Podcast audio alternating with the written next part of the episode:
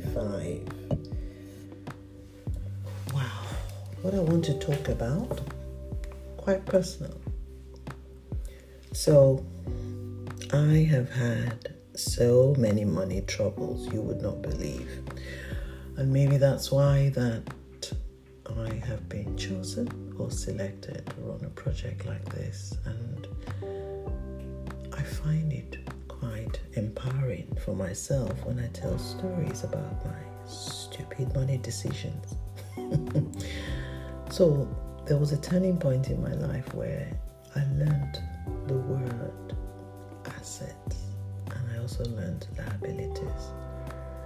And I realized that um, some of my life I was just buying liabilities with my money things that could never actually bring a return on investment.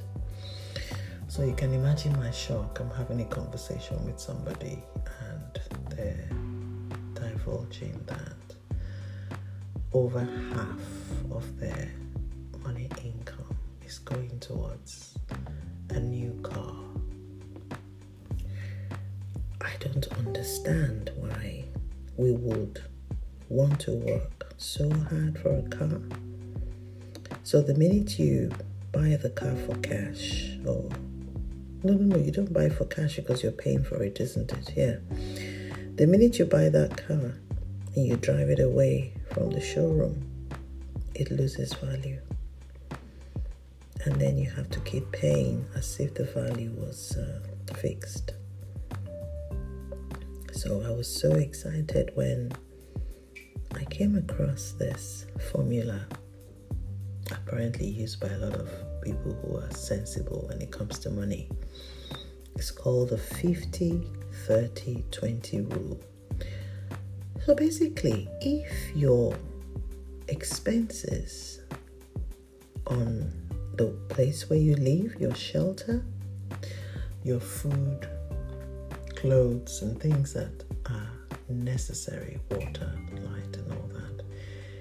if they are over half of what you earn, you have to plan very carefully what you do with the rest of the money because the ideal or somebody's ideal formula is that 50% go on your needs and 30% go on wants, and wants will include holidays, mobile phones, classy shoes, you know, things that you can do without, but we act like we need them.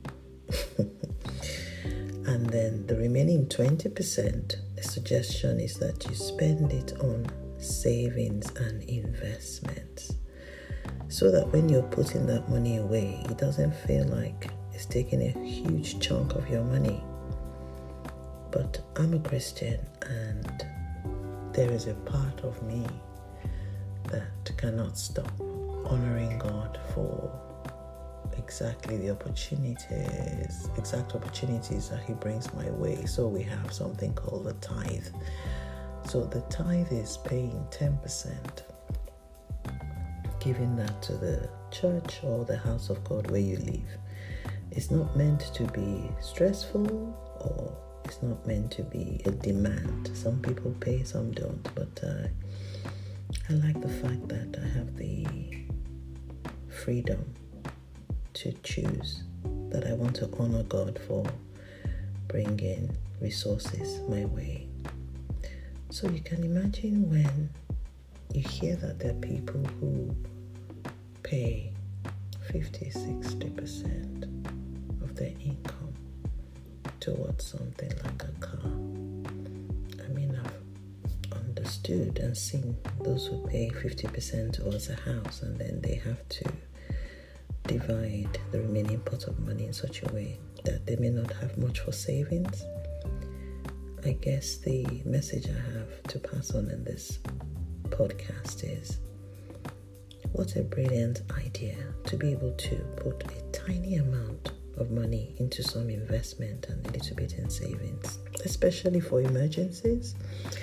And the fact that if you put a small amount in your investment, even if it's 5% or less, you can get a very sensible return if you invest it wisely.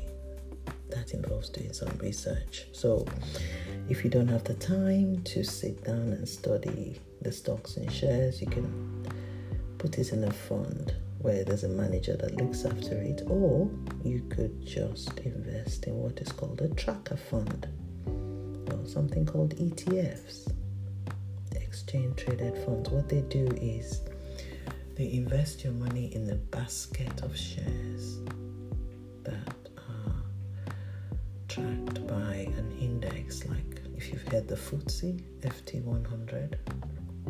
I didn't believe it was called FT and it meant Financial Times Share Index. I never knew that. you probably heard of the Dow Jones and you've heard of uh, the S&P Standard and Poor. These are trackers or or ways or means of uh, determining how healthy the companies that are measured by them are. And they can be quite volatile. So, those companies, you can actually invest in them if you invest in an ETF that's tracking them. Okay, I hope that makes sense. If it doesn't make sense, um, head on to our money course, teenagermoney.com, or um, find a very good source of financial information like uh, the Money Helper in the UK, or try Money Savings, uh, Money Savings Expert, yeah, or Money and Pension Services. There are quite a few fantastic sources of information. Even the Investopedia can help. So, I know I sound a bit tired, but that was something that bothered me this weekend. And I wanted to talk about it. So, thanks for listening to me as usual and speak to you soon. God bless. This was Harry, it's 85. God bless. Bye.